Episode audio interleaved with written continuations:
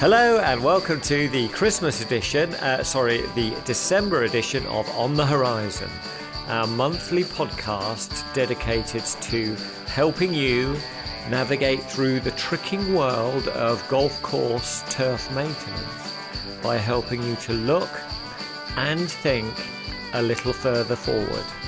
I'm Henry Scrooge from ICL. And I'm Glenn Cratchit from Syngenta. Whether it's soup in the spring, a barbecue in the summer, or a full on Christmas roast dinner with all the trimmings, sprouts, cranberry sauce, and all the rest of it in the winter, we'll be here to see you right. This is the eighth month of us recording this podcast for this project, Henry. May, June, July, August, September, October, November, all completed. And as you say, this is our Christmas edition, and all of those are available on all good podcast platforms. So let's take a little bit of time, sit back, and give ourselves the opportunity to think about what lies ahead. A little think about the headaches that are on the horizon in December and not just those Christmas hangovers. We'll try and take a look at all the things we can do to make our lives a little easier. So let's look on that horizon where I can see Christmas quickly approaching.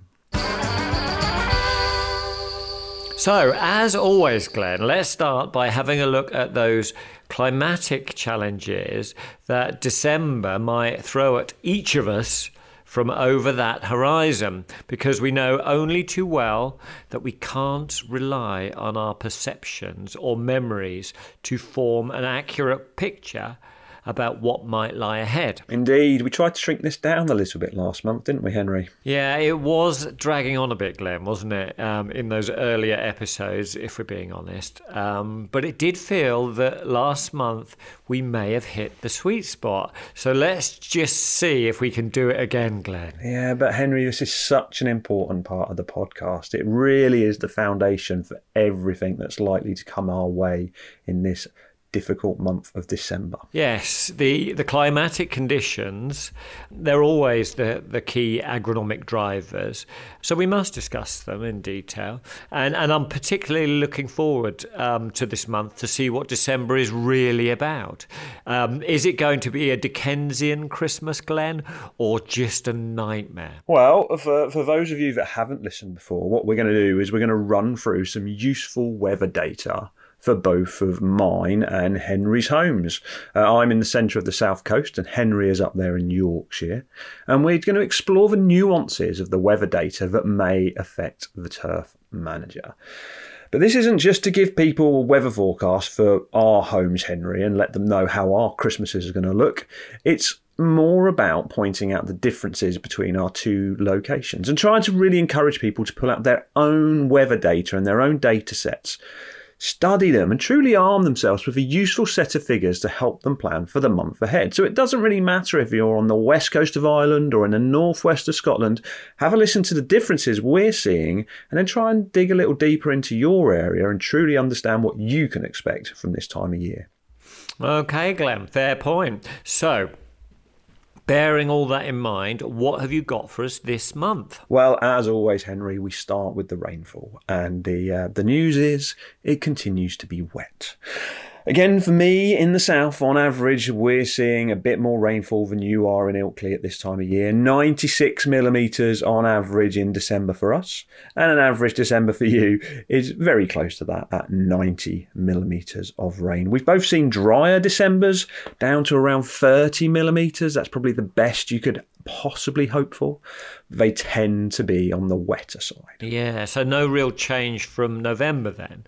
Um, what are the agronomic odds, Glenn, of it being really wet? Well, 46% of your Decembers, Henry, are above 85 millimetres, and 69% of our Decembers are above 85 millimetres. Okay, so that points towards steady and regular rainfall and not exactly the traditional Christmas scene, Glenn, that we we see on our Christmas cards. Correct. And there's also a dramatic drop off in evapotranspiration too, Henry. You don't see evapotranspiration rates on many Christmas cards, do you? no, Glenn. Good point. Um, so, so, so, no real help going on in December. November gets wet, and in December it gets wetter. Yep, sure does. Evapotranspiration has now dropped from November's dizzy heights of 17 millimetres on average for the pair of us, down to us both averaging through the month of December at 13 millimetres of evapotranspiration. Mm. So, if drainage or worm casting or heavy play and intensive traffic are, are issues for you, um, then it's going to get ugly in December, Glenn. Yeah, we, we truly are in traffic management territory now, Henry.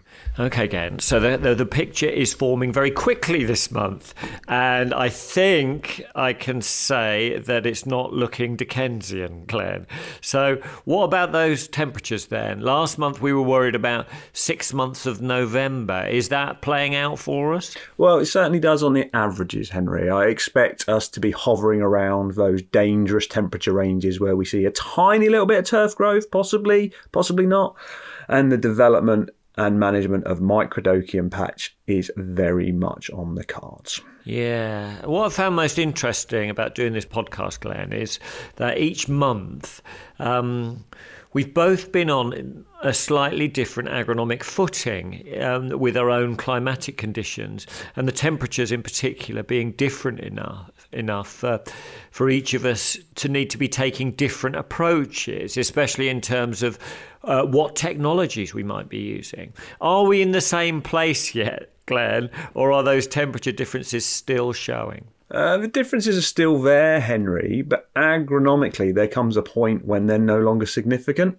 Uh, December can still deliver some mild temperatures, but the chances of a warm day have greatly reduced for both of us. The highest temperatures we've seen in December are about 14 to 15 degrees. So whether you're 14.2 or 15.1, that really doesn't make any odds. Um, but those are the max temperatures. Um, the the thing we need to kind of keep an eye on is how long we stay at those higher temperatures. Indeed, yes. Uh, there does seem to have been some exceptionally mild December periods up up north in recent years. Yeah, 2015 was a standout year. We we saw down here on the south coast 31 days in a row. So every day that month, the temperature was above 10 degrees at some point in the day. That same year, 2015, you saw 16 days in the month where you were above 10 degrees too. Yeah, that is ridiculous, isn't it? And, um, you know, both of those are in the area where we might expect to see some turf growth. But those are the exceptions, Glenn, aren't they? How many days on average do we get above 10 degrees uh, centigrade in December? Well, over the last 13 years, Henry, uh, going back through the numbers, the average for you is four days in December, you will be above 10 degrees.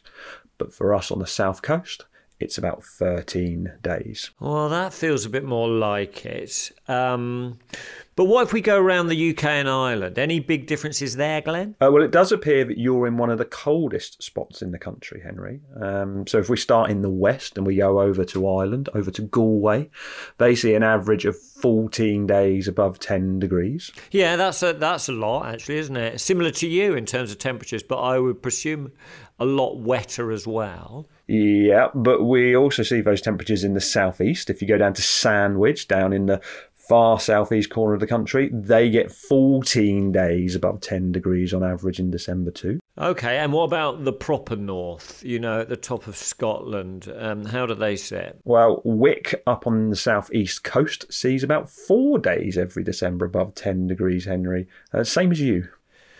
You know, I think that that would be less than that, but I suppose that's the maybe the influence of the mild-ish weather coming up the Atlantic at that time. Yeah, I think the coastal impacts of these things will affect these. If you maybe if you came inland slightly, it would change, but I haven't dug those thing, figures out.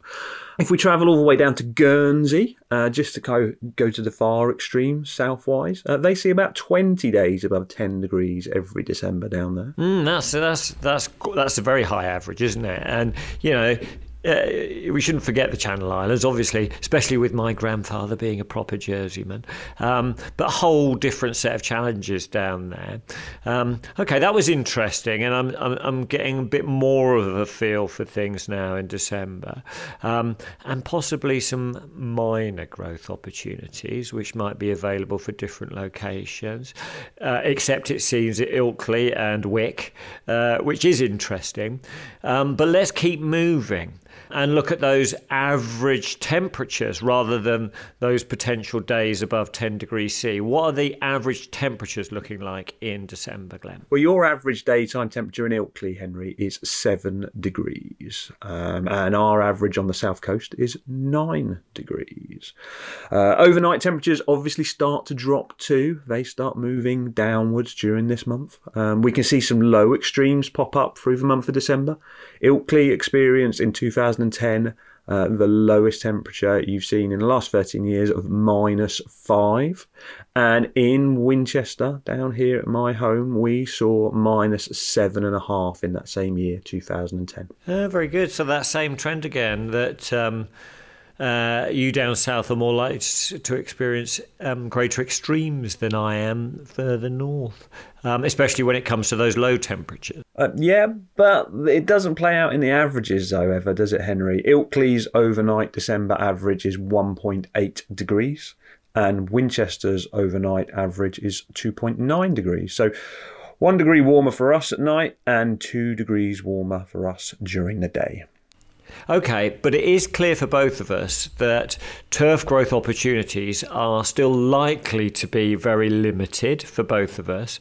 Um, but the temperature averages only indicate the sort of general temperature region that we're likely to experience. Um, but are those temperature regions, Glenn, shifting at all? Is climate change having an influence on us both?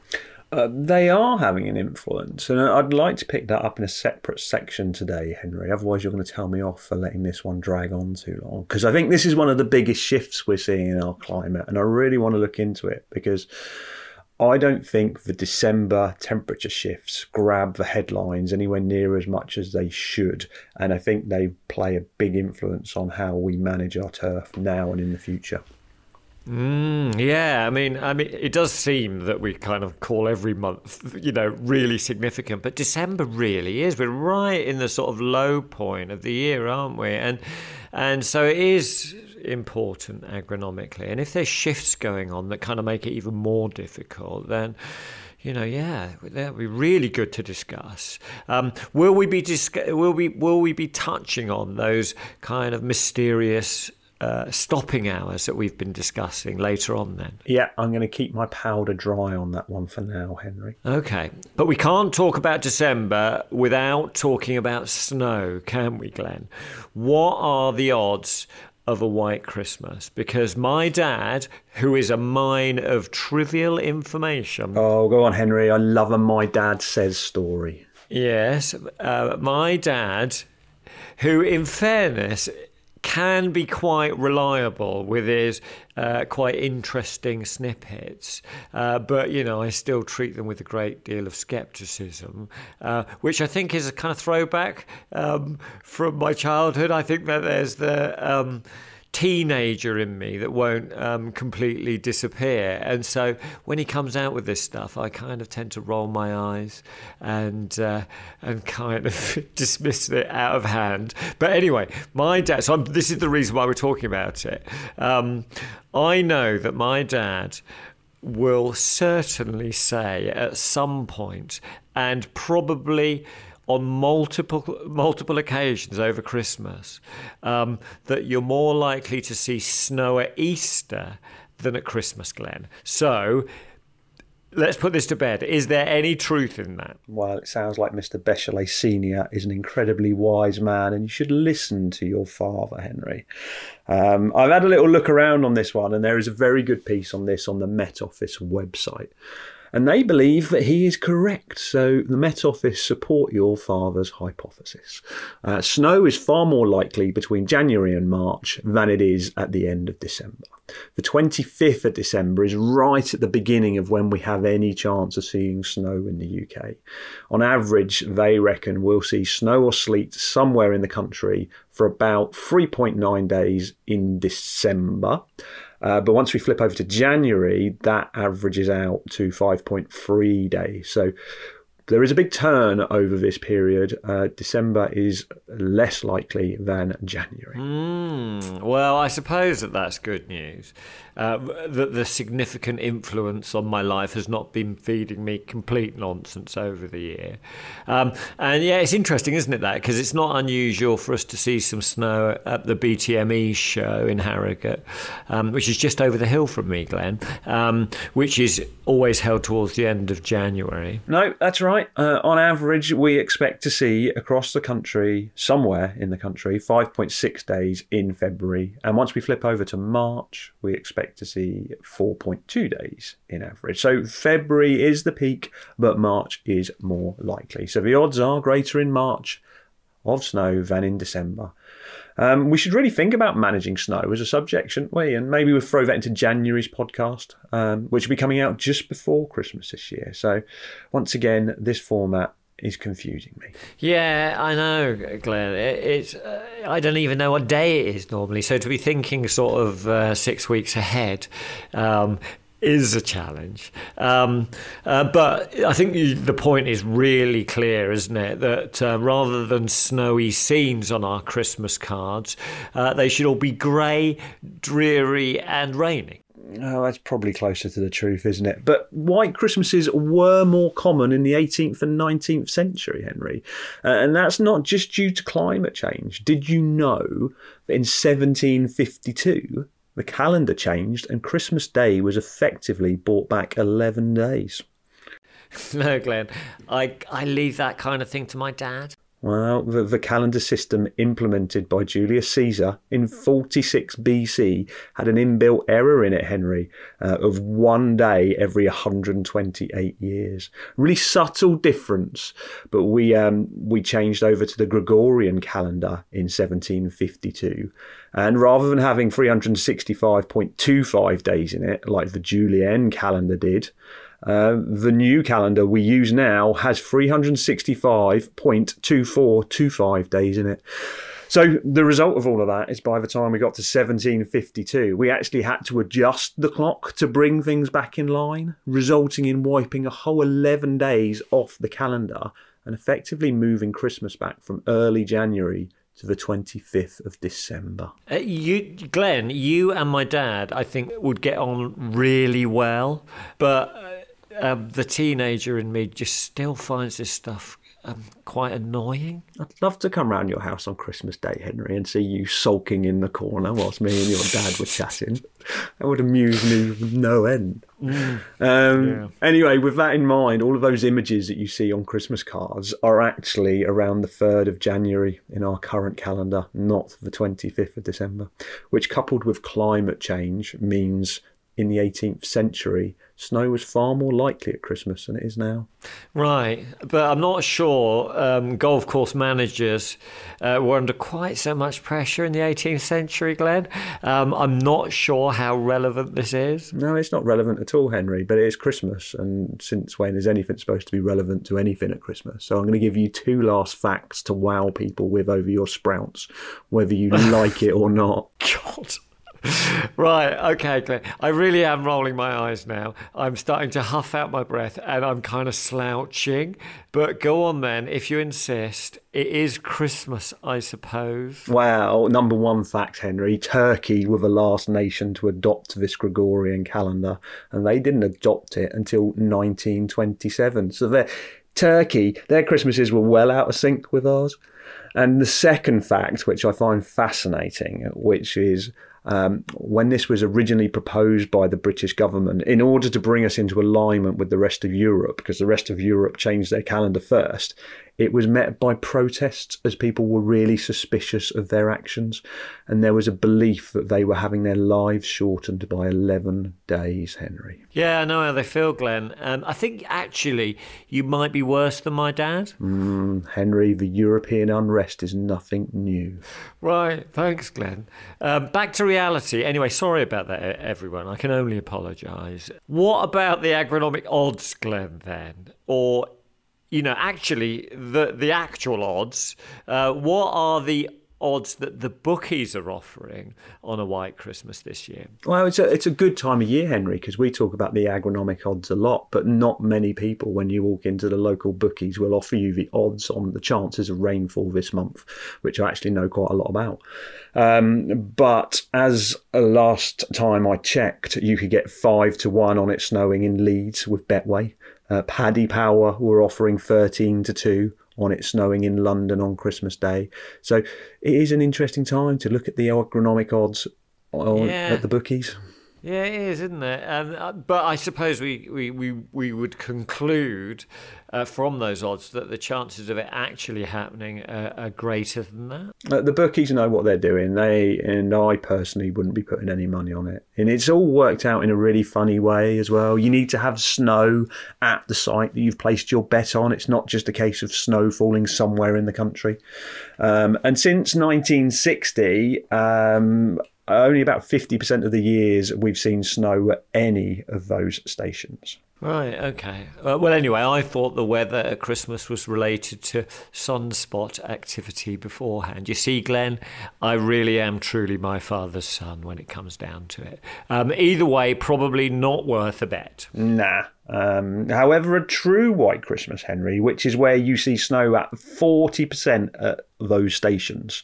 So, all of those stations around the country, if you get snow at more than 40 of them at 9 a.m. on Christmas Day, then that is when we achieve a true white Christmas.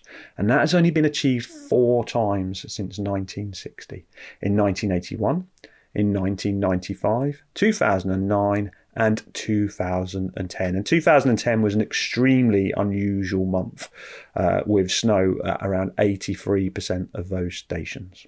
So I'll, I'll, keep my money for next year's Eurovision then, shall I? Probably best, Henry. Anyway, so back to growth, Glenn. Um, I'm assuming that um, growth degree days are sitting very low now. Uh, well, yes, you are down at an average of 5% of your maximum growing potential, Henry. We still sit at around 13% on average, though, down here. Um, but remember that 2015 period I mentioned earlier? Yeah, that really mild year. Yeah. What, you know, that was the one that you re- every day you reached 10 degrees, wasn't it? That's the one. Yeah. Well, in that year, we hit 34% of our maximum growth degree days, Henry, which is more growth than your average October. Ah, well, that really doesn't seem fair at all. So, whilst it's not normal for December, um, it is sometimes capable of throwing up some mild temperatures.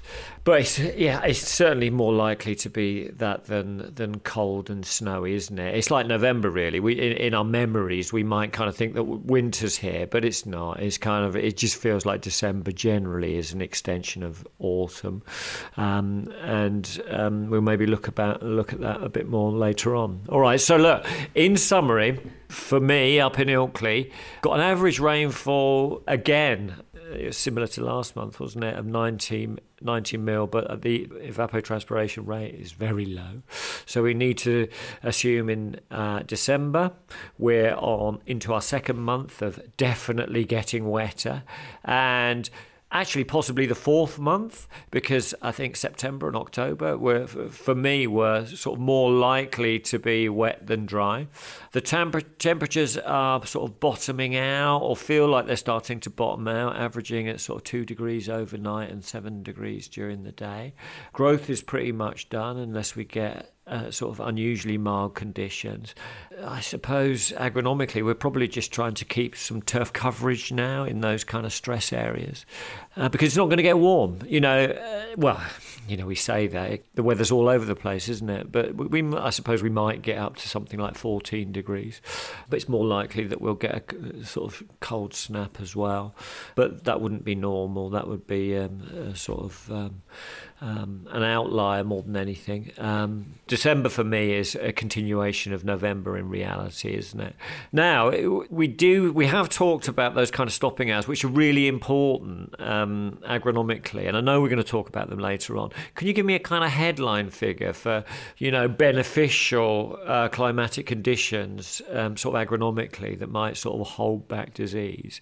What is a, uh, sort of the general trends for those kind of sub two degrees hours? Okay, so we're going to dive into this deeper uh, a little later, Henry. But to give you the headlines on these sub two degree stopping hours, which are how many hours in the day do we see below two degrees? On average, in December for you, you're seeing 188 sub two degree hours, Henry. But in recent years, that's been as low as 20 sub two degree hours. What? That's ridiculous. Yeah, hold that for. Wait for it, Henry. Okay, so um, December for me is all about those drivers for disease, really, um, with some potential for disease stoppers, fingers crossed, but they, they really can't be guaranteed, and it looks like there might be a trend going on. Yeah, they can't be guaranteed at all. Okay, right. To summarise for us on the south coast, Henry, we average out at 96 millimetres of rain with only 13 millimetres of evapotranspiration. So we also need to assume that in December we'll be getting wetter. Uh, but we're probably only in our second month of going on that downward spiral, although October this year did deliver significant rainfall for us, so we may be ahead of that in this year. Um, temperatures are averaging out around 3 degrees overnight and 9 degrees in the day, meaning that growth is potentially still with us. Uh, some years we're delivering really high growth. 2015 gave us 34% of the maximum growth we've ever seen, but normally it's around 13%. Now, the warmest we're likely to get to is around 14 degrees as well, uh, but cold weather is possible. Now, we average 137 hours a month below 2 degrees Henry, but we have also seen in recent years well below 20 hours below 2 degrees in December. Yeah, I mean, can we call it winter yet, Glenn? I think we have to, Henry. The shortest day of the year is in December. And the odds of it being cold are on the up. And while snow is possible, you don't believe it's worth putting any money on? Mm, not for me, Henry. Okay, so December really is an interesting time climatically, Glenn.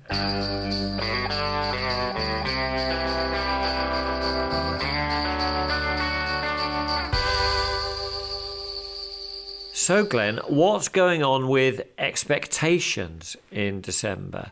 Uh, is it the season of goodwill to all greenkeepers and course managers? Do those golfers like Scrooge see the errors of their ways and become more charitable as we approach the festive period? Or do they just continue to take it all for granted? Uh, we spend a lot of time talking about how high the pressure is from golfers, don't we? But I do feel like December is a time of year when that pressure does back off a little. I think people recognise it's now winter and they do expect a little less than normal in terms of quality. But there is always uh, that unrealistic expectation there in the background. And I think this time of year it's just on how quickly will the course dry out. Um, it, it, always used to dry out quicker than this, is the kind of comments you get. In the old days, it would drain much quicker. What have you done to make it slower? Uh, they just seem to forget they've been saying that every year since the year dot. Yeah, golfers are just as bad as greenkeepers um, and agronomists, uh, forgetting what things are actually like, you know, in times gone past. Yeah, I think there's also undue pressure on um, golf course management teams to get leaves quick, cleared up quickly. Uh, golfers seem to hugely underestimate the amount of labour involved in this operation. They seem to miss the concept that leaves don't all fall at once at exactly the same time, so you can never really be on top of it. But I do genuinely feel like most of them enter into the spirit of things around that festive period, or at least uh, enough of them to put the Scrooges in their place at the bar for a week or so. You know, that holiday time slot, 20th of December through to kind of 4th of January before everyone goes back to work, was probably our busiest time for golf um, when you consider the amount of rounds you get um, compared to the amount of daylight hours we had. Uh, but maybe not the period of the year where it was the highest priority to deliver super high standards. Um, but an incredibly important period of the year to be protecting the golf course. Yeah, it can be a really difficult time, can't it, to sort of balance everything up. Um, and, and we will touch on that a little later on. But more importantly, Glenn, how were the members and did you get many presents from them?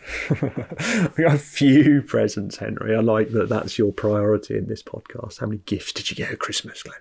Um, John and Jane, the elderly couple that were out every morning at 6.30 all summer long, they would always deliver us a nice four pack of Fosters for our team of six.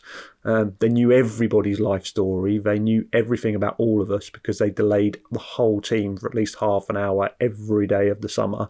But they only ever delivered four beers, so I'm not sure which two members of the team they weren't big fans of. Well, probably you, Glenn. I would say with your yeah, with your Christmas so. trivia. Um, now, were there any Christmas bonuses, uh, gifts from dealers, that kind of thing? You see where I'm going with this? Yeah, I can see where you're going, Henry. No, no, no Christmas bonuses for me. I'm afraid.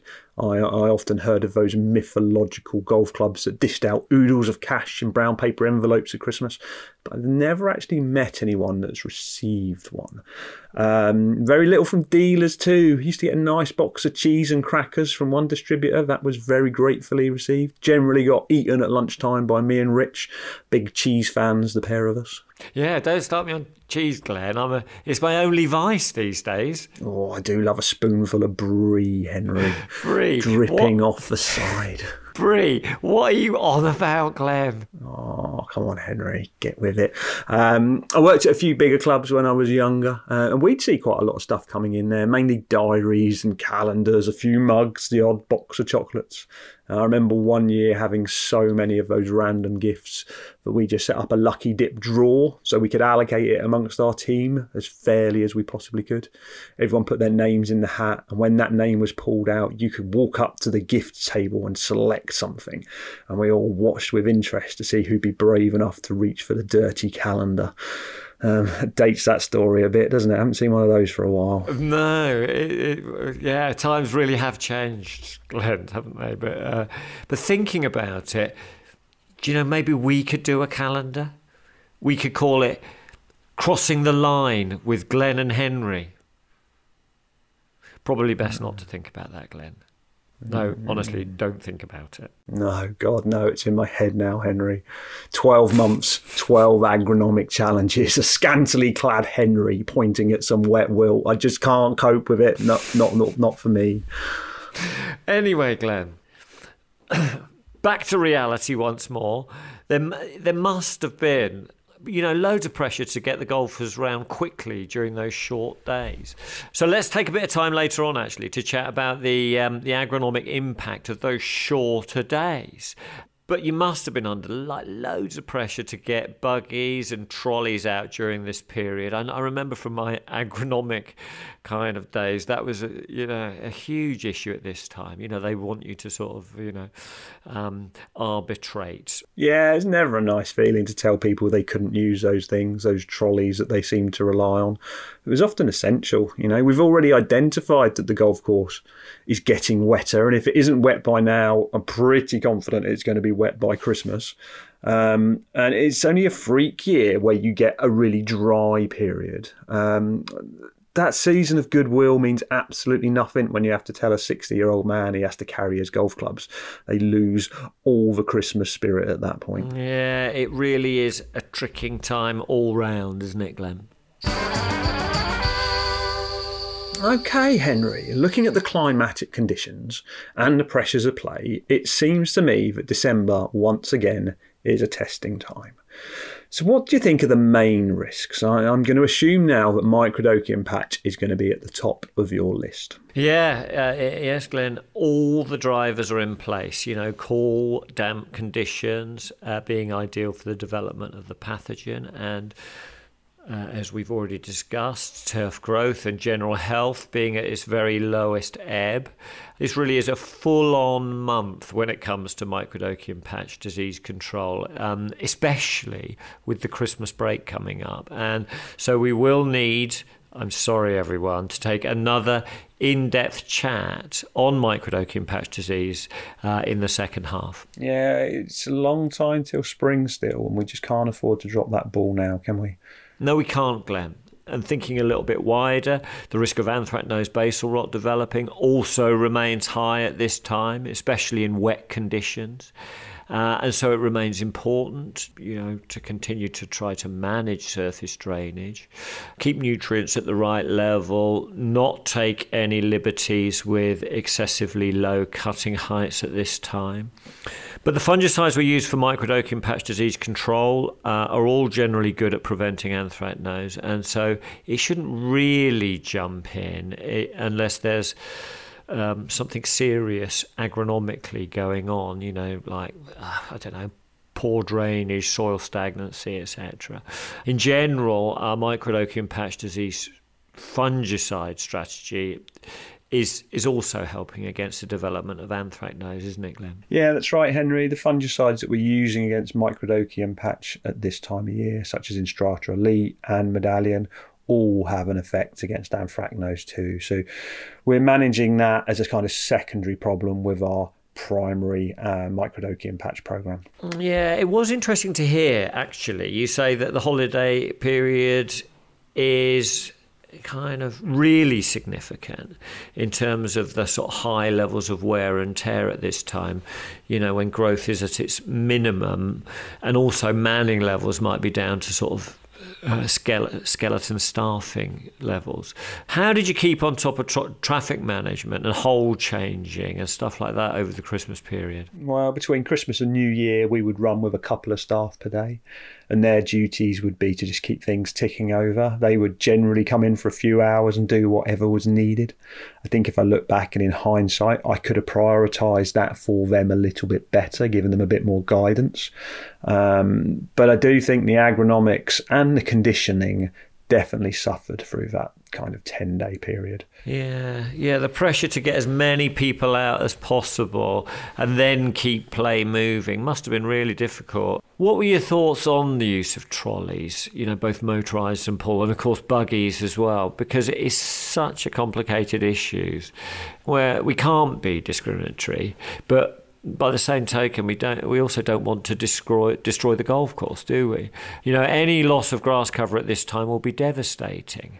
Mud begets mud, Glenn. That's the long-standing agronomist adage. Yeah, it's a very difficult time, and I'm sure each club will be different depending on the type of course, the levels of play, underlying drainage, the routing, traffic infrastructure level of worm casting.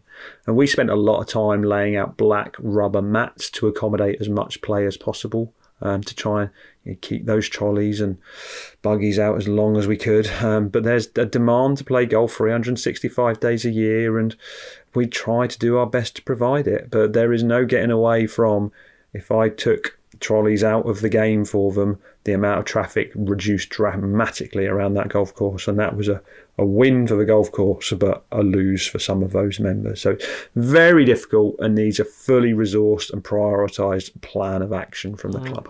Yeah, yeah, because when areas do become worn and muddy, you know, the risk of slipping increases, which makes it even more of an issue. Yeah, and a lot of those golfers seem to completely rely on a trolley or a motorised vehicle to keep them going. I, I guess that's a sign of an ageing membership, Henry.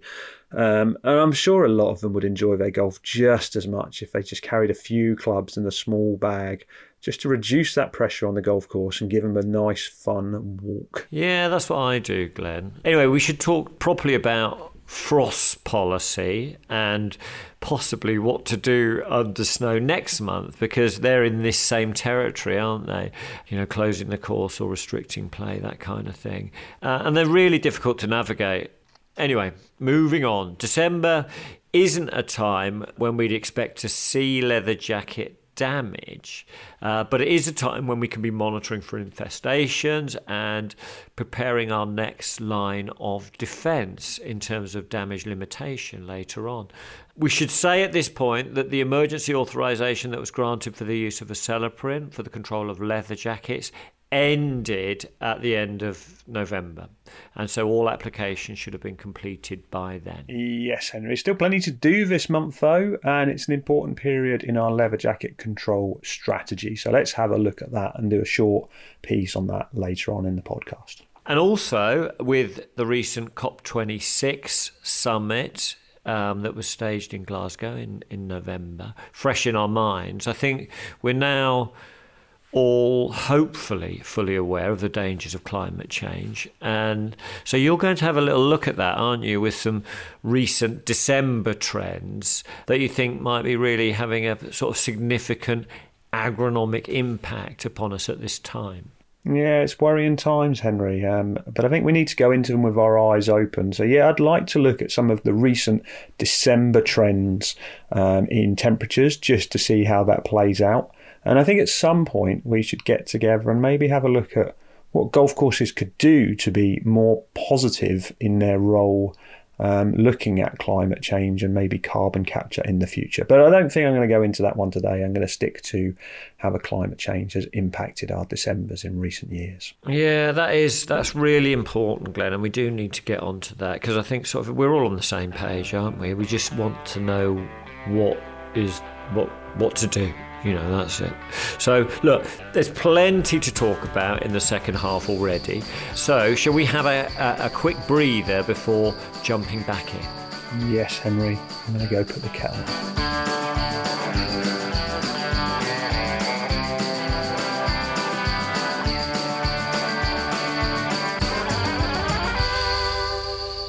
So, welcome back to part two of On the Horizon with Glenn and Henry. In part one, we set the scene for December in terms of those agronomic influences that might be impacting on our turf. And then we decided to have a quick break before embarking on more detailed discussions in part two.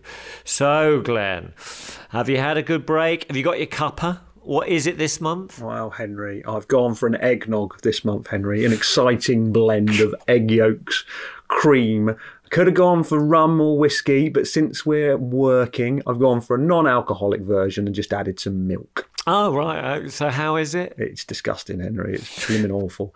It, it joins those group of things that you would only eat and drink at Christmas, right up there with turkey, which can only be eaten with cranberry sauce, which is actually jam, let's be honest, and Christmas cake, which uh, whoever invented marzipan just needs shooting.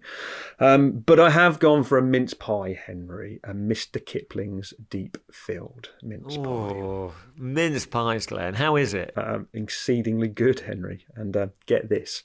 It's taste approved by the Good Housekeeping Institute. Well, I'd have thought that they'd be sort of encouraging you to actually make some, Glenn well, busy people, Henry. We've got podcasts to do, blogs to write. I haven't got time to make mince pies. Not yet, anyway. Not till the Christmas break. Anyway, what about you? What have you gone for? Anything exotic this month, Henry? Well, Glenn, this month I'm drinking Barry's tea, uh, which was brought. not exotic.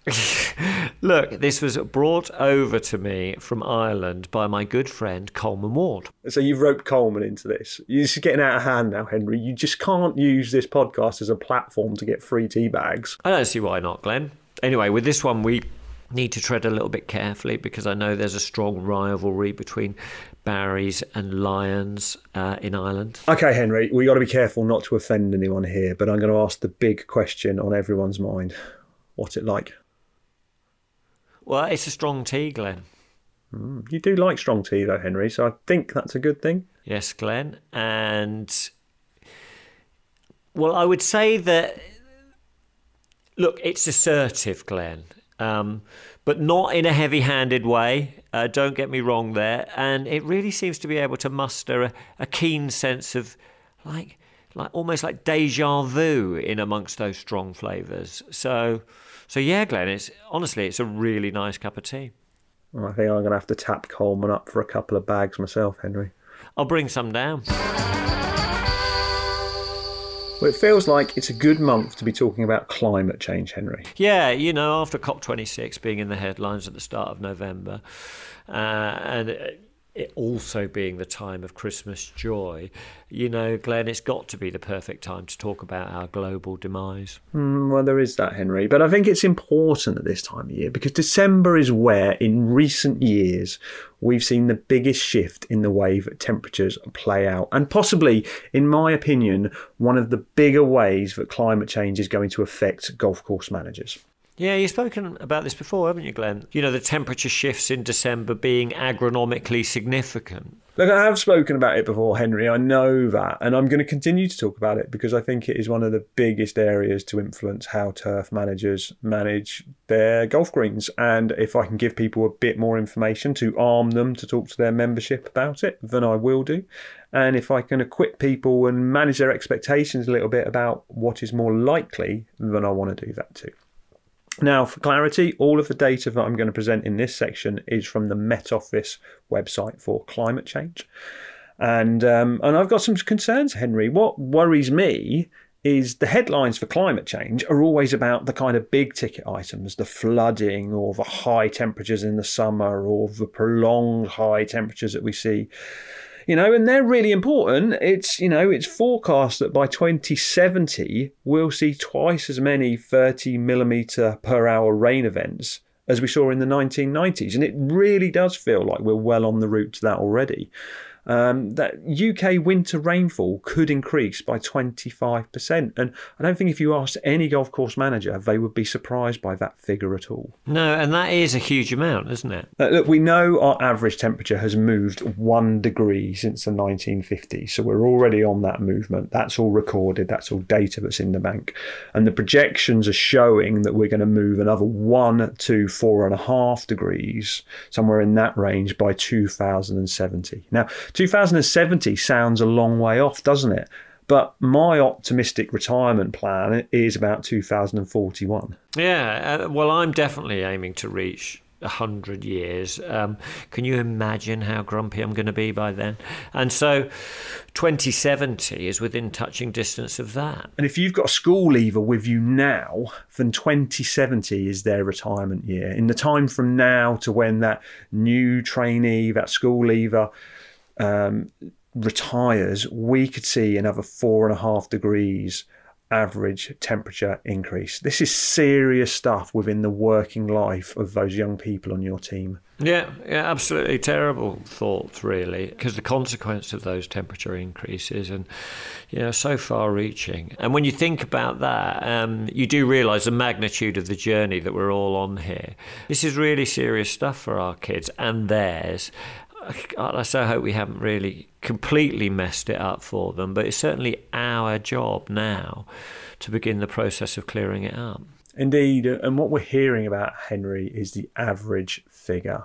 But as we know from doing this podcast, the average figure is just one simple figure, and that tells us what the center of the temperature range we see is that kind of center of any given temperature range that we're seeing is not really a true picture of what actually happens. Yeah, yeah, the extremes are going to be a big, big part of that picture, aren't they? And and the winter months are when you, you think uh, we're going to start seeing some significant impacts of this in the UK and Ireland uh, for our industry sooner rather than later? Well, I think it's the period of the year that we've already seen the biggest but least obvious shift to date, and it's the area that doesn't really grab the headline. So that's why I want to talk about it. We do hear about milder winters occasionally, but when we do, it's all about those averages. Yeah, and we know from from our conversations about the weather uh, for each of our locations that the averages, you know, do hide the true picture um, because you know the consequence of climate change is extremes rather than just being a sort of directional trend. And as turf managers we need to understand you know these extremes or the sort of uh, details of, of what's going to happen with the weather to be able to properly prepare ourselves Yeah. Now, when we introduced the concept of those sub two degree stopping hours a couple of months back, Henry, we did that to help us understand the kind of nuances of the weather.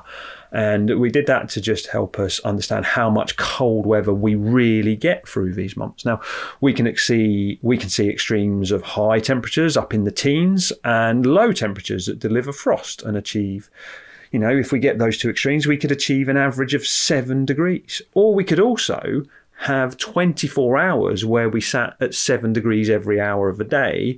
And that would also deliver an average of seven degrees.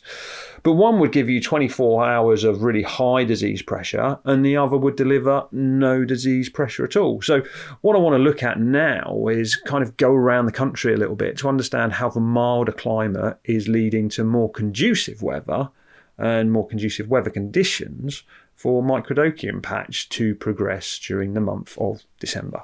Okay, that's good. Um, but before you go around the country, um, could the weather data that you're presenting here just be a short-term blip? Well, well, yes, Henry, uh, and let's really hope it is. But if the journey to 2070, or little Lewis, Jack, or Callum's retirement, or even Emily, Emma, or Madison, yep, they were all the most popular baby names from 2005. If that journey delivers what is predicted, then the agronomic odds are, Henry, that we'll be moving in one direction, and that's less sub two degree stopping hours.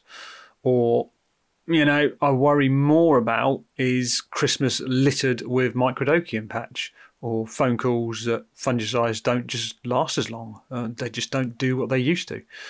And all that leads to more anxious golf course managers all leading to more intense studying of the weather forecast to try and squeeze in all the IPM strategies that we possibly can to keep this problem under control.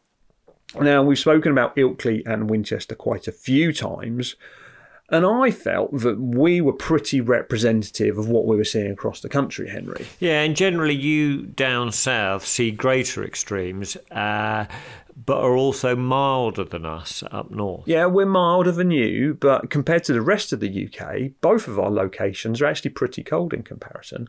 Um, now I'm going to use 2010 as an example, Henry, as that's the coldest year that we've had in recent times.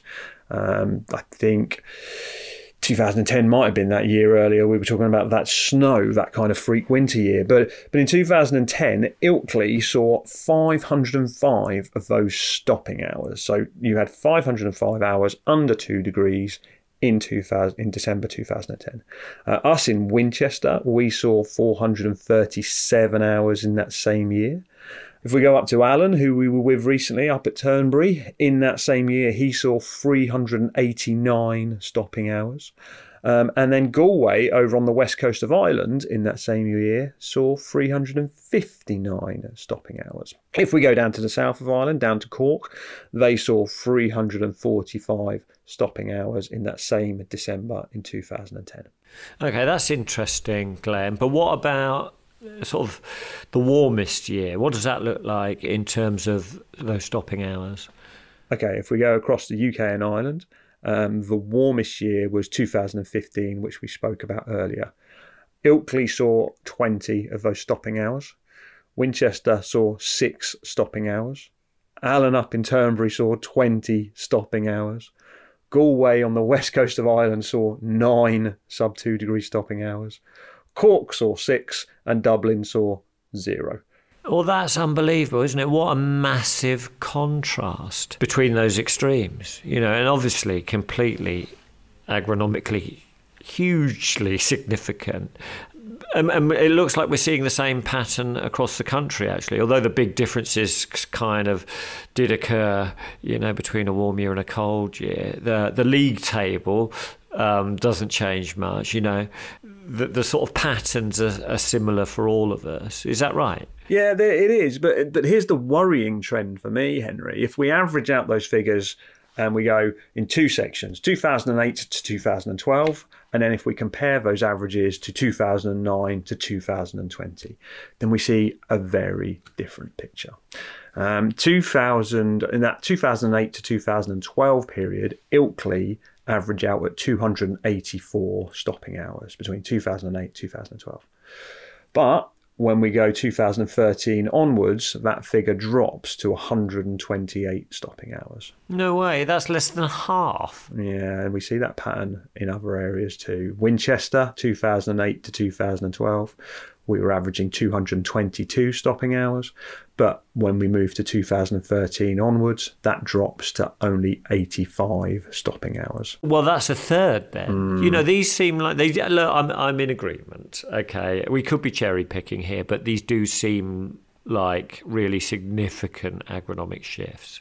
Well, and that's why I wanted to go around the country. So if we go up to Alan at Turnberry, his average 208, uh, 2008 to 2013 was 165. Again, I think that's got coastal influence on him. Um, but 2013 onwards, that's dropped to 37 stopping hours. No, that's a that's a quarter. Yep. And Galway, west coast of Ireland, 2008 to 2013, they were averaging 133 stopping hours that's now down to an average of 37 stopping hours. Yeah, well, look, honestly, um, you I could go on. Yeah, yeah. It, you know these these these kind of recent trends, um, the differences seem huge, um, don't they? Yeah, but it doesn't just mean less frosts, though, Henry. We touched on this a little bit last month, but it, it means they don't last as long. So when you do get frosts, they're not hanging around. You know, I've been watching recently on Twitter as we've seen a few frosts appear at the beginning of November, and all golf course managers seem to be praying that those frosts lift quickly so they can get out and get on with their work. Actually, from a disease management point of view, we want them to last longer. We want zero degrees at two o'clock in the morning, and we don't want that to lift again till midday. That's what's changing. It's the longevity of this cold weather. We're still going to see those low temperatures, it's just how long they stay there. We're shifting to this warmer weather. And it really hits home um, for me when we were doing some work with a colleague, your, your, your tea dealer over in Ireland. Um, we did some work with him this month and, and we kind of went through all this data for a number of areas over in Ireland. And they've been experiencing these warmer climates for a number of years now. Um, they've always been a little bit milder, they've always had a bit more pressure. And I think we've now got to look to them to see how they've dealt with this challenge because what they've got is what we're going to get. Yeah, so why do you think that we're seeing this trend, Glenn? Look, climate change is real, and we've seen this increase in average temperatures, and we suspect that trend will continue. If you've got a 24 hour period and the average temperature is 8 degree, then a large percentage of the day is going to be right around 8 degrees. Uh, there'll probably be some at 2 or 3 degrees and some at 12 degrees, but not many. If that average temperature shifts to 9 degrees, then you'll see less of those 2 or 3 degree hours, which means we'll see more in the optimum range for this disease.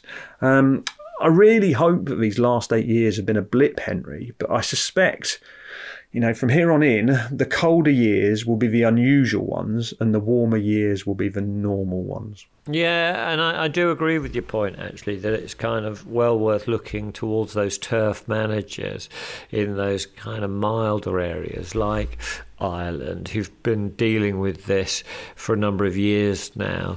Uh, you know, higher, more prolonged periods of uh, disease pressure to, to, to really take their learnings and to sort of um, have a look at their strategies. Yeah, it's likely the challenges that Galway have faced for a number of years will be on a lot of us very soon. Yeah, December's uh, December's now are difficult enough, aren't they? And it looks like they're, they're not going to get any easier. Now, Glenn, Christmas is soon upon us, and uh, whilst I love the festive season, not true, by the way. Um, the bit I do really enjoy is the break from work and spending some quality time with the family. And I've been very fortunate, I should say, uh, throughout my career to have had the opportunity to take some time off during the uh, Christmas period and forget about work, recharge the batteries, enjoy a mince pie, Glenn and get into a good book, Dickens, obviously, and also chip away at the traditional Christmas jigsaw. But I do say this with caution, Glenn, because I know that this isn't an opportunity that many of our audience um, get too often. Uh, how did Christmas work out for you, Glenn, when you were a greenkeeper stroke course manager? Yeah, well, things have changed for me as well now, Henry. As you say, I get the opportunity to um, get annoyed by the family far more than I used to. Um, but when I was a golf course manager, um, the clubs I worked at were always pretty amenable, Henry. They were always pretty good. And they were always happy when I was managing things to let me sort out whatever I wanted in a way that I saw fit. And there was generally a bit of disbelief, particularly in the members' clubs, at my desire as a golf course manager to have a decent sized team in over that Christmas stretch um, there weren't too many expectations from the club's perspective, Henry, which, which was nice. The pressure wasn't there. Ah, and, and so do you think that that's normal practice? From my experience, golfers aren't the ogres that we sometimes make them out to be. Uh, they really want to see the team have a break too. They know they've worked really hard for them. They just struggle to communicate and acknowledge that they're nice people most of the time. It's just not a very British thing to do, is it? But at Christmas, they all seem to have read Christmas Carol or seen the movie and they recognise the Scrooge character in themselves and they make a concerted effort to let all their Bob Cratchits spend a few hours with their Tiny Tims. You don't strike me as a Dickens fan, Glenn. No, I'm not a big Dickens fan, but I do like the Muppets, and uh, Muppets Christmas Carol is on my Christmas viewing list every year. Although my kids are now a little bit older, and I do find myself watching it alone these days with a slice of Christmas pudding and a small glass of brandy. Um, yeah. Anyway, um, so the members clubs were pretty good like that. The proprietary clubs I worked at, uh, they seemed to be a bit more business minded, but in general, it was the week where people recognised that family should be first. Yeah, that's right. Um, but as much as you want to, Glenn, uh, you you can't just let everyone have the week off, can you? No, there, there may be the ability to do it from the club's perspective, but it's not. You know, you do want to get your people away. You do want to get your team back home with their family. It's important for greenkeepers to get that same break that you and I now are fortunate enough to do, Henry. Yeah, okay. So, but when you were off, and be honest here, Glenn. Did you uh, did you ever manage to like uh, properly switch off and relax? No, not really, Henry. The pressure was doubled. The club's expectations might not have been high for me to manage conditions through that week. Um, from their point of view, if animal scrapes in bunkers were repaired, then that was good enough. But I knew if we were busy with golf, that I wanted to deliver a really high quality golf course for those golfers. And I was acutely aware that we were in a real danger period with the weather through that December period. And if there was anything went wrong, if we saw a downturn in quality through that period, recovery was slow. And we've discussed that so many times how long it takes to recover. So, how did you manage then? I, I think I know you well enough, Glenn, to know that you would have probably been stressing out about this. Yeah, I was torn, Henry. My wife was insisting I had a break. You know, I wanted to give my team a break as well. I wanted to give them an opportunity to catch up with their friends and family and relax. I wanted to deliver a great golf course to my membership because I felt that was my role and that's what I was paid to do. I had the club's support to back off all of that a little bit if I wanted to, but I also recognised that there were these essential jobs to be done, these essential agronomic jobs that just needed to happen. Yeah. So so over the Christmas period, those um, how many is it? Nine days from Christmas to New Year's Day. How many staff did you have in to cover the work? That that needed to get done. We'd always go in as a team on Christmas Eve and try and make sure everyone would come in because it was a really nice day. You'd kind of get set up in the morning, you'd have a bit of cake and a pint in the clubhouse maybe. It really did have a special feeling about that one and try and get everyone away from work early. Um, it's one of the things that I really miss about greenkeeping Christmas Eve. Actually, I wasn't sure that I'd ever say that. Um, but after that, once we got through Christmas Eve, I try and get two people in every day to cover those essential tasks, such as cutting greens or raking bunkers or blowing leaves, changing holes, whatever it was that needed doing. Yeah, but two people can't do that, Glenn. No, they can't. So there's going to be compromises in there, isn't there? Yes, and we've already discussed that you've probably got a full golf course to contend with. Um, so it's not like you could like cut the greens and then double back to change the holes? No, you couldn't. And we'd have no one in Christmas Day either. I'd always make sure of that. I wasn't that Scrooge like that I'd force them in on Christmas Day. Well, that is something. Pleased to hear that, Glenn. But what about Boxing Day? You know, did you bring anyone in then? Or New Year's Day? Um, I tried not to. But if I was at home for Christmas, I would always cover those. I couldn't leave it. I wasn't prepared to leave the golf course alone for two days without any staff, and I didn't want to bring people in on those days. So I'd find a way of doing it myself. Right, okay, on your own. So, what did the family think of that? Yeah, they didn't get it, Henry. They didn't understand at all. Um, they knew the club didn't particularly want me there, and I think Mrs. Kirby just thought I was some kind of control freak that couldn't leave the course alone. Um, her brother, he's a greenkeeper too, so she'd be complaining about the pair of us. Um, there was a lot of pressure from the family for me to go in super early if I was going to do it, so I could be back before the kids up and spend some time playing with them and their new Christmas toys.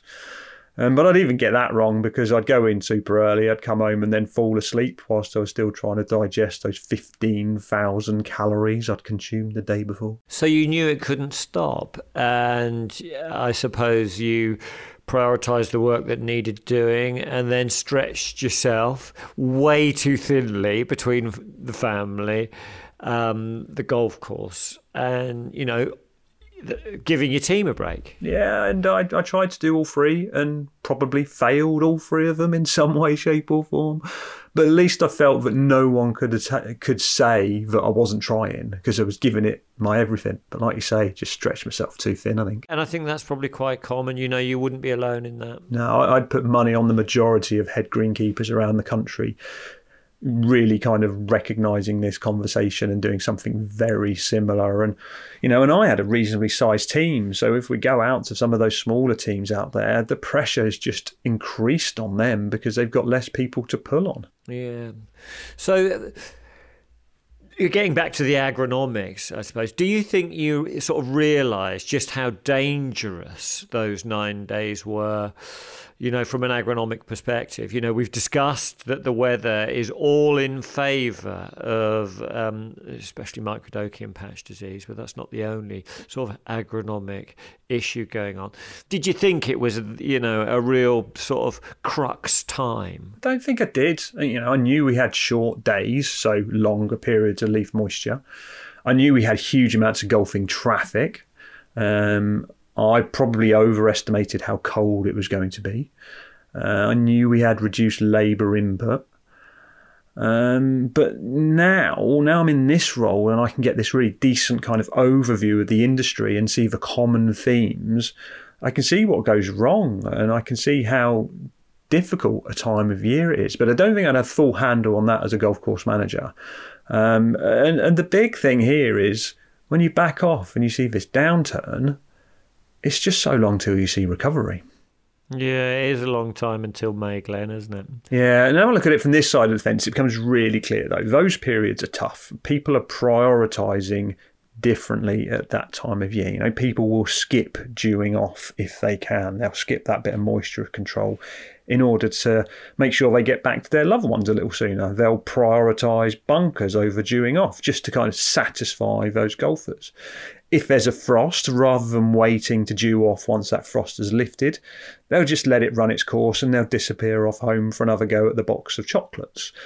Um, it's a really difficult time to get people on the right prioritising wavelength for the golf course. Yeah, and it's and it's the one time of year that you won't hear a complaint about it either. You know, so you know the golfers are happy about that as well. Yeah, indeed. But but there's a downside, and what I see now is if we have those mild Christmas periods, um, which we've already seen are getting more and more likely year on year, it's almost inevitable that in the new year I'm going to get these calls from dissatisfied customers about disease in their greens that has exponentially kicked off over that Christmas period. Yeah, yeah, yeah. I mean, there are you know serious consequences, um, you know, associated with you know uh, lifting off a little bit in terms of sort of you know the sort of intensity of maintenance.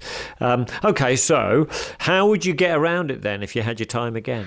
It's about prioritizing, Henry. It's all about prioritizing. And, and number one priority has got to be getting your staff away to spend time with their family. That is critical. Turf is great, golf is important, but family is number one. But when you've got those staff in, when you've got your team in, then the priority has to be removing leaf moisture. And not at four o'clock in the morning so we can get home for a fry up with Uncle Gareth. It's about doing it somewhere close to that golf, as close as we can sensibly to golf, to dry that leaf out. Do whatever it takes a good dew brush, mowing, rolling. It's critical we think about dew suppression and that management. We should really be thinking about how we can manage leaf moisture. And I think dew suppression technology through this period of the year where turf growth has slowed can really help us fill those gaps because we've got gaps in labour um, and we've got a number of days where we don't have enough of the team to do the essential works that we really think needs to happen. So I think we've got to lean on those technologies more. Yeah, we do need to use a, a sort of dew dispersant technologies to help give everyone a bit of peace of mind through this period. And fungicides actually are, are, are, probably the biggest part of that, aren't they? Indeed, those technologies are there to allow us to back away a little. You know, I'd be leaning on dew suppression products heavily, um, but fungicides are there too. There's a lot we can do to take that pressure off. But we can continue with that one a little bit later. Yes. Um, you know, the technologies are there to sort of um, take the pressure off and, you know, give the team a break and hopefully enjoy the Christmas period by not worrying about things too much. You know, it is important to spend some time with the family. Probably quite important to get out every now and again as well. But, you know, Christmas couldn't fall at a worse time agronomically, could it? No, long periods of leaf moisture. We're close to those optimum disease temperatures.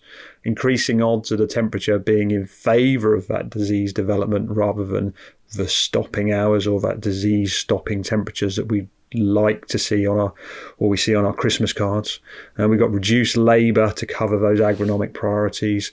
And it's the one time of year where the golfers actually give you permission to take your foot off the pedal. Yeah, it's the perfect storm, isn't it, Glenn? Anything else we can do? Yeah, maybe we could request that that Julian calendar is reinstated as Christmas is moved back to mid January, Henry. That is a good idea. I will get my dad onto it, Glenn.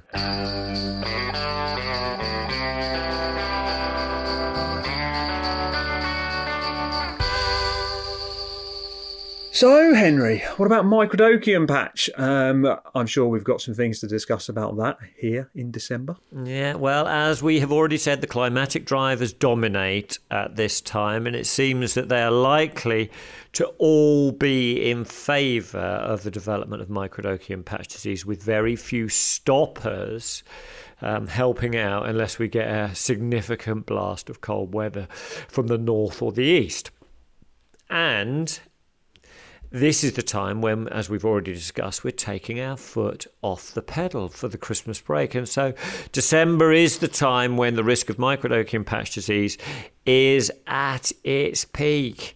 The management pressure will have hopefully eased back at this time, but play is still proceeding in earnest. So there's very um, sort of few let ups in our favour in December. Yeah, December can be a really busy time for golf, can't it? Particularly this holiday period where everyone wants to get out, walk off a few calories, and get a bit of fresh air in their lungs. Yeah, that'd be nice. Should say actually at this point, if we are still pushing the greens at this time with, you know, I suppose, cutting heights significantly below four millimetres, which we know does happen, then the disease pressure will be heightened even further, and that you would need to you know, significantly compensate for that. Um, so don't be surprised if there's a price to pay for pushing hard at this time of year. Anyway, in terms of our general management strategy through the first half of the month, you know, we just need to continue to take our fully integrated approach with our background supporting strategies of ongoing nutrition, leaf moisture management, as you were saying, um, and the use of those turf hardeners, all needing to be in place to put the brakes on any uh, emerging attack and hopefully slow them down by creating a less conducive environment as much as we can. And we need all that those kind of um, sort of background strategies to work hand in hand with our fungicides, don't we? Indeed, Henry. We need all of these things at play at this time of year. Yeah, you know, the stakes are so high and the pressure's so high, I should say. So, in terms of nutrition, we need to make sure that we don't let the turf weaken during this time. And this means making sure that there is enough available uh, nutrition should, you know, any of those potential growth opportunities present themselves. It might be more relevant for you than me but actually, you know, we're just going to have to see what happens. But if that is the case, if there are growth opportunities, I think we we both need to be in the region of needing uh, one to two kilograms of nitrogen per hectare per week during this time, depending on conditions being suitable. And we will most likely be delivering that at this time through conventional means, with sulfate of ammonia being the main source of nitrogen for both of us, I would think.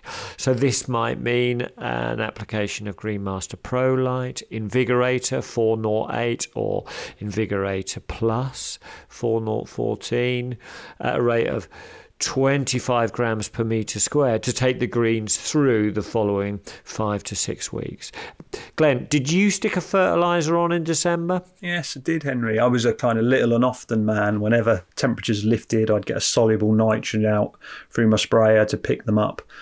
But I suspect, knowing what I know now, I'd probably steer more towards a granular just to take the pressure off those spray windows, which can be quite limited in December, and we're relying on them for all sorts of other things.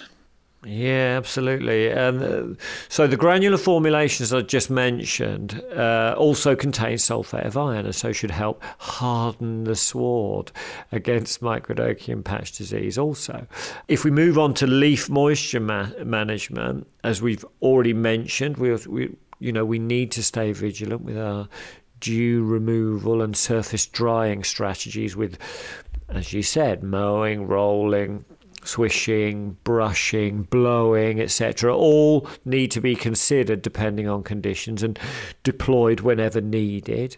You know, at any time during the working day, actually, and, and possibly even in conjunction with each other, especially for like those sheltered greens, to dry the leaf surface off. And also, as we know, dew dispersants such as DewSmart are available to provide longer lasting periods of dew stroke droplet dispersal, but we do need to apply them to a dry surface to stick the surfactants to the leaf. And so we will need to be alive to opportunities to get them on and possibly work to dry off the surfaces prior to application. But if we do get our dew dispersant on properly at this time, when there aren't any great levels of growth or clipping removal, then we should get decent longevity. I'd certainly be planning to get them on prior to the Christmas break, and I'd possibly have one ready to go through that Christmas break with the sprayer all set up, just in case the weather breaks in your favour. Yeah, the Christmas break. I mean, it is a it is a, a big thing, isn't it? And you know, it's certainly a greenkeeping truism that we can all expect a disease attack over Christmas. But this is, and we laugh about it, but it's usually framed as being, um, you know, that it's some kind of a curse that the disease knows that the greenkeepers are off, and so it chooses to strike them out of sheer vindictiveness. Yeah, it really did feel that way sometimes, and and of course, you come the new year, the, the good spirit has all gone and the golfer's goodwill has disappeared. So they don't care about the excuses in the new year. That only lasted a few days over the Christmas period. But it's not like we kind of think it is that we laugh about. You know, it's just simple, isn't it? It's a, you know, that period of letting up over the Christmas period, you know, of the sort of intensity of agronomic management sort of easing back as everyone tries to take a break, you know, coinciding with that period of high disease pressure is simply bound to result in the de- disease blooming. It's a reaction to the green surfaces being left wetter for longer, isn't it? And it, I tell you what, it just goes to show how close to the edge we are at times that even with a slight let up that inevitably occurs over Christmas can result in serious and damaging attacks. And and these attacks can leave scarring that you know, we always say it might last for the next four to five months. Yeah, I think it shows the the value of the work we're doing on a day to day basis and why we need the level of staff we've got. But do you think there's any chance here that you or even I are doing a bit of fear mongering, Henry, and trying to scare people a little? Well, yeah, well, what do you think? I don't think we're trying to scare anyone. I think we're just trying to make people aware of what's possible. Um, you know, mm. and, and, the agronomic odds are showing us that these things, situations are going to be more likely as we go forward. And, you know, and I just, I really want people to go into the this month and approach the end of this month really with their eyes open, being super aware yeah. of what can happen so they can prepare for it. Yeah, yeah, we're not deliberately fear mongering, but you know, it can't do any harm, can it, to sort of get everyone properly sharpened up? Because you know, we we both genuinely believe that this is this is a you know a crucial month when it comes to microdochium patch disease management. You know, anyway, so look, we have to prepare for the Christmas break, and then during that break, as we've already discussed, focus or prioritise the team properly when they are working during that sort of Christmas holiday period. So, Glenn, when on the run up to Christmas um, should I be applying my preventative fungicide? Okay, so we've identified it's getting mild, or we've got the potential for it to be mild. Uh, my kind of long-standing greenkeeping strategy with disease was to keep it clean till Santa's been, and what we want to be looking at is thinking about the longevity of our fungicides now. Now is critical. Now, we talk a lot about using GDD days as a potential method to measure how long they last. Had a look at that, and an average December for you, Henry, up there in Yorkshire, you're seeing around 32 to 35 days of control. So that's really positive. For us down on the south coast, we're seeing between about 24 and 28 days. Now, this is based on an average year. Now, we've seen from 2015 and 2010 comparisons that we get some real extremes. So, there's some variables there, but that gives you a bit of a guideline. Now, in general, I'm happy to say that an application around the middle to the end of the month to a clean surface with no disease pressure should get you through to the new year, as long as that turf isn't being put under too much additional pressure. Although, for your own safety and for me to feel comfortable, I always like to push it as close as I can towards Christmas Eve. It just makes me feel a bit more comfortable with it. If we go mild and that period of longevity shortens, we're just in a bit of a safer place. In fact, whenever I'm putting programs together, I start with a fungicide application in that week before Christmas and then work backwards because for me, this is the most important time to just give ourselves a break. Uh, okay, so what should we be using at this time, Glenn? And what application criteria should we be taking into account? Uh, generally, the conditions we might expect would point us towards having a medallion application of fungicide on the shelf. It's contact acting, it takes out spores, it works well at low temperatures, and it always performs well in trials as well as in the field. It works particularly well when applied preventatively to a clean surface. So, medallion on the face of it is the ideal choice. Now, that's assuming we're in control and we haven't got any disease pressure or visible signs of active disease, and the weather is playing ball, and we know things don't always play out that way. So, if we've still got some active disease about, then maybe I would steer towards Instrata Elite, as that will get into the plant and deal with that active disease inside the plant. If it's really mild, and we've already noted that the odds of this are increasing year on year, you shouldn't discount using that Instrata Elite product and keep your medallion for later on. Now, but this will vary around the country. We've noticed looking at the figures that we've got cooler areas of the country and we've got warmer areas of the country, and season by season this can change.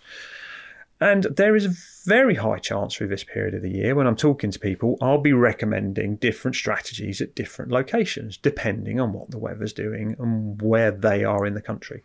So I still wouldn't discount FR321 yet. If we have another 2015 where we saw those really mild temperatures, that would absolutely be my go to product. Now, when applying, ideally what we want to be doing is applying these to a very dry surface. So maybe a bit of surface preparation wouldn't go amiss here too. Really important with these um, applications of any product at this time of year. Yeah, so what are we talking mowing, rolling, that kind of thing, Glenn? Yeah, it's not absolutely essential because products are formulated for use at this time of year. But if it'd be me out there, I'd be looking to get everything optimized with that Christmas break coming up, with all the challenges we've discussed it's important to get the very best out of these products. And the other thing I'd consider as well is adding some rider in for that immediate uplift in colour and turf quality that we always see. Um, so if we get improved turf quality and help put a smile on those Christmas golfers' faces, I think that is well worth considering. So once we have the fungicide properly in place, we can then, I suppose, think about supporting it with dew dispersant if conditions allow on the very run up to Christmas or between Christmas and New Year. But we do need to separate, you know, dew dispersants and fungicides, as we discuss, discussed last month. So fungicide application takes priority. But if ground conditions aren't suitable, um, we may not get a chance to apply the dew dispersants. They really do need to apply be applied to a dry leaf.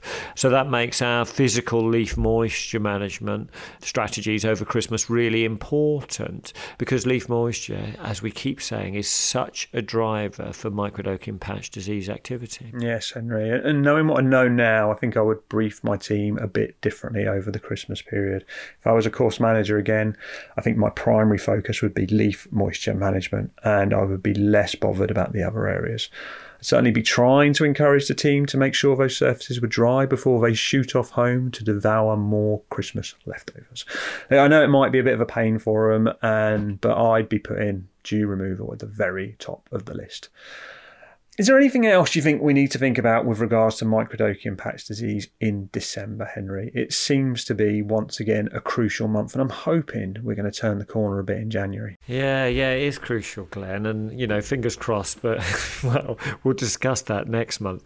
Uh, but you know, all the drivers are in place now, and spring is is still such a long way away.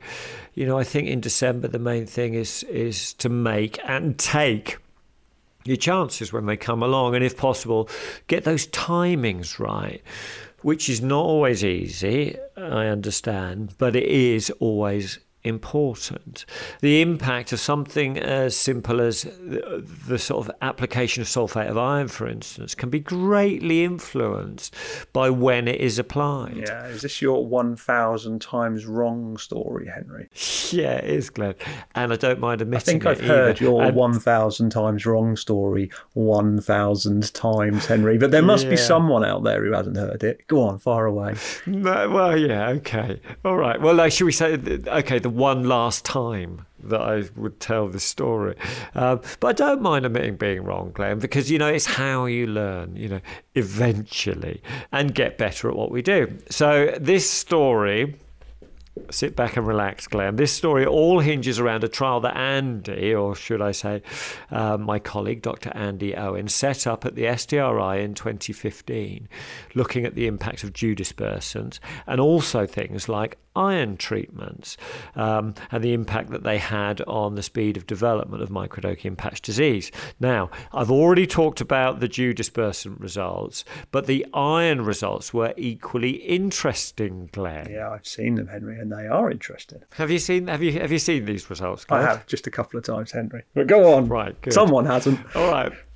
And he set up a part of the trial to look at iron treatment. And in the case, in, in this case, Green Master Liquid Effect Iron, which contains around 6% iron, mainly in sulfate form.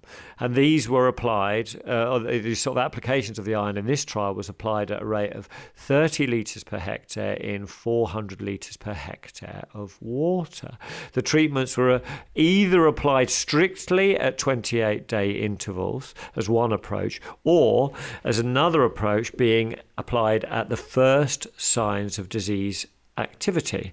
And I should say at this point that the monthly application schedule of sulfate of iron had been recommended for years as handed down by generation of agronomists to generation to help and I quote, harden the sward against disease activity. And I was indeed one of those recipient agronomists. And I reckon when I kind of look back that during my time as an STRI agronomist, I made that monthly recommendation over 1,000 times in my reports. the benefit of copy and paste, Henry. Very much so, Glenn.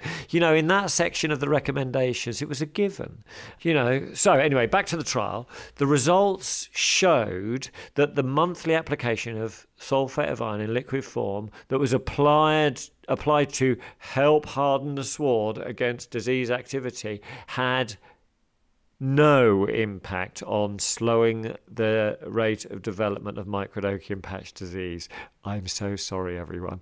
Both the control, untreated control plots and the monthly treated iron plots were nearly identical in terms of their the level of disease and, and both reached over 30% area affected by microdochium patch disease by mid November. They both suffered a massive disease attack. Now, the iron treated plots will have shown a significant uh, colour up response after treatment, uh, and, which no doubt made us all feel better that we'd done a good thing, but it didn't reduce the level of disease activity. All of those reports, Henry. All of those. I know, reports. Glenn. I'd like you to sign one of them for me one day. Oh God! And I look one thousand times wrong, Glenn. I don't mind admitting it, and you know I do myself colour up when I tell this story, but I didn't know any better. I was just doing my best. I was following convention. It just goes to show that we always need to base our advice on research because those plots that were treated with the liquid iron same rate and dilution, but this time on a single occasion at the first sign of disease activity resulted in a significant slowing of the rate of development of the disease, with those treated plots averaging over 15% affected area uh, uh, area affected by microdochium patch disease rather than the 30% of the um, untreated or the monthly treated plots. Now, Obviously, this is not fungicide levels of control, but it does show that it is really important to apply a product at the right time if you want to optimize its impact. In the case of something as simple as iron sulfate, this is really important because we don't want to overuse it, do we? The overuse of iron sulfate can adversely affect turf quality. It can lead to uh, annual meadowgrass, poa your dominated swards thinning out. And so we need to save it for occasional use at times when microdochium patch disease might be becoming active. That's right. Very good, Henry. And there's no shame in that story, mate, because the outcome is progress. And that's what we're all looking for. Yes. Well, thanks for the con- consolation there, Glenn. We all make mistakes. I, I should say, actually, as a footnote, this trial also contained some um, phosphonate treatments or a kind of phosphite type product that were applied in the same way as the iron, either on a four weekly basis or at the first sign of disease activity. And neither of them showed any benefit in terms of impacting on the level of microdochium patch disease activity. They all got 30% disease. It was only a single trial, and we shouldn't draw too many conclusions from it, but I just thought I'd mention it. Mm. I think that work shows that greenkeeping's an art as well as a science because we, we really need to ride those turf conditions and try and take those chances to get applications on at the right time which is difficult because lots of places have really limited spray windows.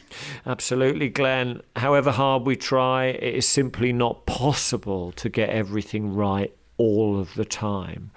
And I suppose, uh, you know, that's the final point, isn't it? That December is a difficult month in that way as well, which means that we sort of do have to prepare fully. We do have to look ahead onto the horizon and just get ready for those opportunities. That's right. I agree completely. Christmas is a difficult time that needs to be managed beforehand and during. So we don't have to worry too much about what we might be looking at in the new year. Just get those preventative measures in place, brief the guys properly, keep an eye on the situation, and hopefully things will turn out fine. You know, as we digest that turkey, we'll be starting the new year as we mean to go on. Simple as that, Glenn. All right, Glenn, let's talk about leather jackets. We're into December now. What do we have to think about this month when trying to manage this ruthless pest? Indeed, we covered quite a lot in August, September, October, and November. We've spoken about good communication with the club to try and understand the challenges ahead. We've spoken about when we expected to see those crane fly beginning to fly. We spoke about training the team to look out for flying crane flies, which this year seemed to kick off around the third week of August peak around the second or third week of September. And as we record this in kind of early to mid November, it's still dribbling on in the south. Um, yeah, it's going on still, Henry. Wow, that is amazing, isn't it? The pest tracker thing is really good, isn't it? And I think we should continue to encourage people to use it because we're getting a real handle on, you know, those periods of activity. You know, because that's sneaking up to about what is it, nine weeks of flight, stroke egg laying. Yes, someone even sent me a picture of a crane fly frozen to a T marker last week, Henry. Uh, people are getting kicks as sending me dodgy crane fly images these days. They seem to find it hilarious. Do you think that's a viable method of control? Uh, yeah, unfortunately, climate change is seeing an end to the death of crane fly through being frozen to T markers. Um, so, not something we can rely on for the future, I think. Look, last month we spoke about applications of Acelepryn, so a critical time last month, which should have been targeted for around mid to late October, possibly into early November. Yes, and, and all applications, we reiterate, should have been made by the end of November this year. That's right. Uh, very important that's done in order to stay within the rules of the emergency authorization. Uh, look, we've also talked about aeration strategies, um, just backing off around that Acelepryn application to ensure we have that really strong, intact layer of the product. And now we're into monitoring, Henry. We're into a period where we can start counting. We want to really understand what the challenge is going to look like in the upcoming months so we can begin to plan for it. Yeah, so now we've moved on to uh, moved on from monitoring for crane flies on the wing to sort of looking now it, it, uh, to see what level of infestation of, of the grubs in the soil that we've got. So, look, you've spoken a lot about monitoring in previous episodes, Glenn and you're a big advocate, I would say, of the the sort of small scale sheeting approach, aren't you? Do you want to just talk us through that again? Yeah. So the way I like to see golf course managers monitoring how much activity they've got going on in their putting surfaces is to take a one square meter sheet. You know, I get a few made up. You can just search something like custom tarps online and you can get these one square meter sheets with eyelets put in the corners, really cheap, sent to you, really useful. Then you want to go get some tent pegs, uh, go buy them from a shop or just grab them out of your garage. Everyone seems to have got loads of tent pegs after the influx of camping holidays this year. So grab some of those. When you're thinking about that sheet, you want to make sure it's black, it's dark, it's going to hold moisture, and then you peg those sheets down around the golf course do it before you go the day before, and then have a little count up underneath the following morning. So, uh, what areas would you do? Would you just do the greens? No, I'd be doing everything, Henry. I'd really make a habit of it. Every day, go and put one out, whether it's greens, tees, fairways, get three or four of them made up. Put them out at the end of the day, pick them up, count, record it and do that the next day and just keep doing it. I mean, you know, we really, really need to focus on this now. Let's get a firm handle on what's going on. Where are they? How many are we seeing? What surfaces are worse? How much control did we get from our Acelepryn applications? Is the pressure high right outside those treated areas? Does it have the potential to move into the treated areas even if we've got great control there? We've got to use this period to build up a picture of exactly what is going on. Okay, so what can we expect to see under those sheets, Glenn? Well, the leather jackets will be small in December, Henry, so it's going to take a little bit of time to get your eye in and actually count them. Um, we could potentially start measuring them too, just to kind of gauge that development process. It does take a bit of time to count them properly in December because they're not immediately obvious. They'll be easier to count on greens where we're cu- cutting at low cutting heights, and they'll be more tricky in fairways where things are a bit longer, where the turf is longer, and maybe not even possible yet to find them in your semi rough because they'll be buried at the bottom of the sward. But they'll be small. Yeah, how small? It's difficult to say because I think it depends on what development chances you've had around the country. But the pictures I'm seeing at the moment, or that people are sending me now, I'd say they're anything between kind of four to 10 millimetres at this time of year. But remember, the first ones hatched around the end of August, so they'll be fairly big by now. And some of them only hatched last week, so they'll be really tiny and you've got no chance of seeing them. Okay, so what should we be thinking about in terms of sort of thresholds, Glenn? Any idea of what is a uh, a safe number when we might be, uh, or when we might be stepping into a danger territory when they when they start feeding in earnest, or you know um, what level will birds start taking a shine to them? That's going to be different for each site, and it's so difficult to get a handle on this. But the more information we get, the more we'll understand it. But what I would say is if you're finding 100 per square metre, then you're in trouble, no matter what turf you are managing. But on some sites, 1 to 15 per square metre would be absolutely fine because you've got enough turf growth to deal with that.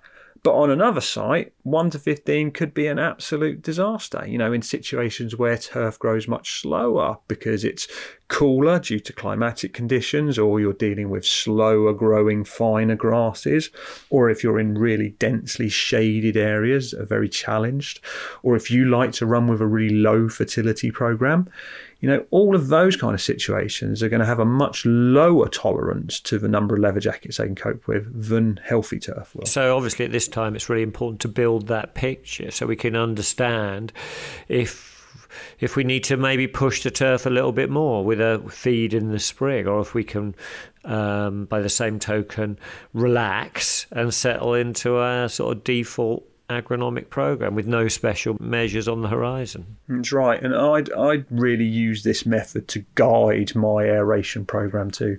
If I was seeing none under those sheets, I'd be far more confident to be punching some holes in those greens. Um, but if I was seeing lots of them underneath those sheets, then I'd probably decide to back off my aeration program on those putting surfaces. You know, if I was seeing none in my greens, but high numbers around the outside of my greens, then I'd be really thinking about my strategy then. You know, maybe I could switch to slitting only in greens as a possible strategy. You know, these things will wander on from outside, and when they do, we want to ensure they've got a tough time burying down through that acelepryn layer that we have put there. They've got to really kind of force their way through it. We don't want to give them an easy ride down through a big three quarter inch vertidrain hole and let them settle in for the winter. No, absolutely not. We don't want the leather jacket hotel, do we? Are there any other methods that we might consider in terms of monitoring or measuring the level of uh, infestation that we might have lurking under our surfaces, Glenn? There's a few other methods out there that people use, and it's well worth understanding the kind of pros and cons for all of them. Now, pulling plugs is one. I see a lot of people say this is the only way we can reliably work out what's going on. And to do that, you would go around and randomly pull some hole cutter plugs out of your surfaces, and then you'd pull them apart and start disintegrating them, looking for those little pests in there you know, it's a good method as you can see whereabouts they are in the soil profile. Um, it's not a method that's affected by temperature. So, from that point of view, you won't see this fluctuation like you would with sheeting.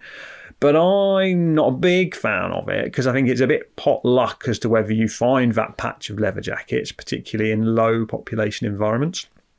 I think smaller leather jackets are really easy to miss with this method because they're very similar colours to the soil that you're disintegrating and pulling apart.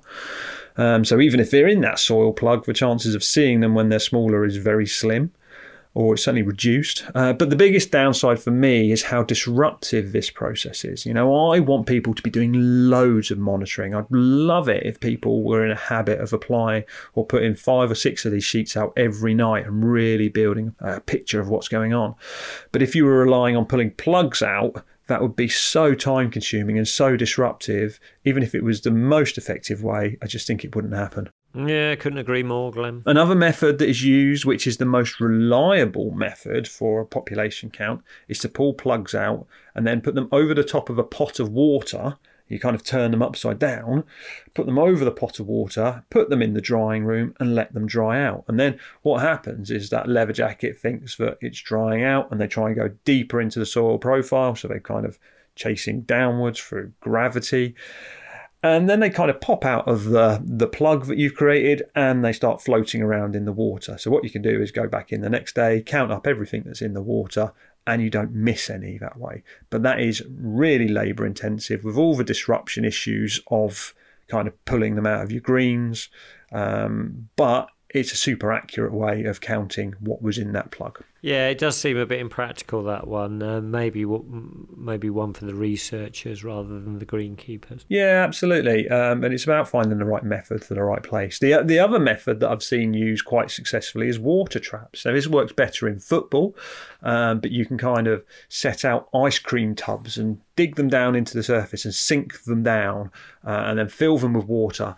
And then what you've really done is created this trap where anything wandering over the top just kind of falls in and drowns and floats around in that water bucket. Uh, it's good and easy way to get an idea of what level of activity you've got out there, but you do end up with lots of ice cream tubs buried in your greens. Um, so it's not perfect by any shape or form, but it's another interesting way I've seen used. Yeah, not ideal that one, Glenn, I would say. No, not ideal at all. But you did ask me for different methods. Um, yeah, no, it's interesting. I do yeah. suspect at some point that I will develop some kind of camera system to monitor movement overnight. Uh, we're not there yet from a technology point of view. Um, so just one to watch for the future.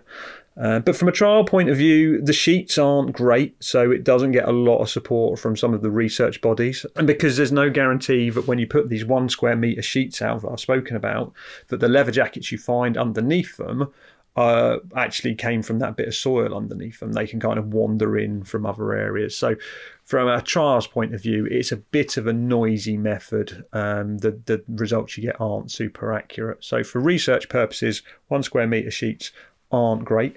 But for a golf course, I think this is the best way of getting a really quick snapshot to build this picture of exactly what's going on and help us guide our strategies. Yeah, you know, because I think from my point of view, we're not trying to conduct scientifically robust research here. What we're trying to do is is help greenkeepers and course managers get a decent understanding of their own infestation levels and where they might be located to help guide them the maintenance programs. You know, you, you did sort of hint at it actually before, Glenn. You know, will the effectiveness of the sheeting vary vary depending on the temperatures. Sure, it's something we've got to be really aware of. And it's not a perfect method. There are lots of influencing factors. You've got soil moisture will influence it as well. Temperature is one of those things.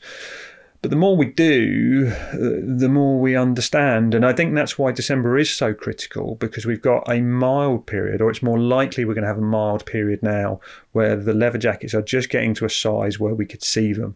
We roll the clock forward into January and those temperatures are reduced we're less likely to see them. So December is kind of our opportunity before we go into the colder months of the year to get a real handle on what's going on to guide our strategies through January, February, March an early sight on things would always be good. That's really great, Glenn. Thanks for that. There's, and of course, there's you know all the other content in the previous con, uh, podcasts that, that, you know that people can reference as well. But December sounds to me uh, like a time when we really do need to start building that picture of what's actually going on and, and what might be on the horizon. Yeah, and if anyone actually gets into this and really commits to it, please feel free to share those numbers with me.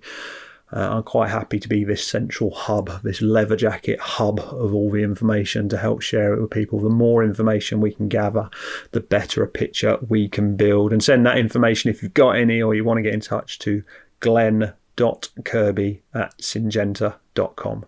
Double N on the Glen, please.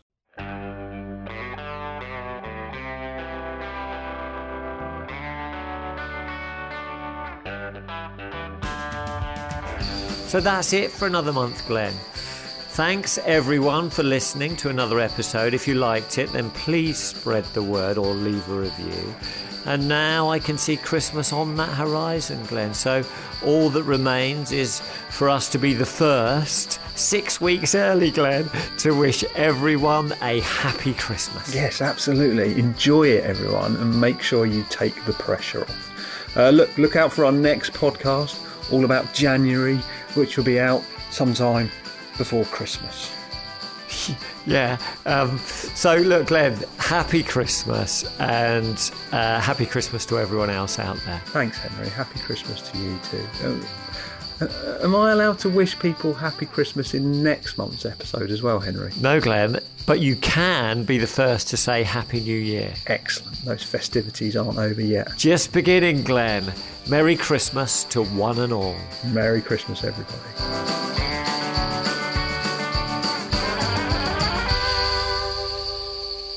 Ho, ho, ho!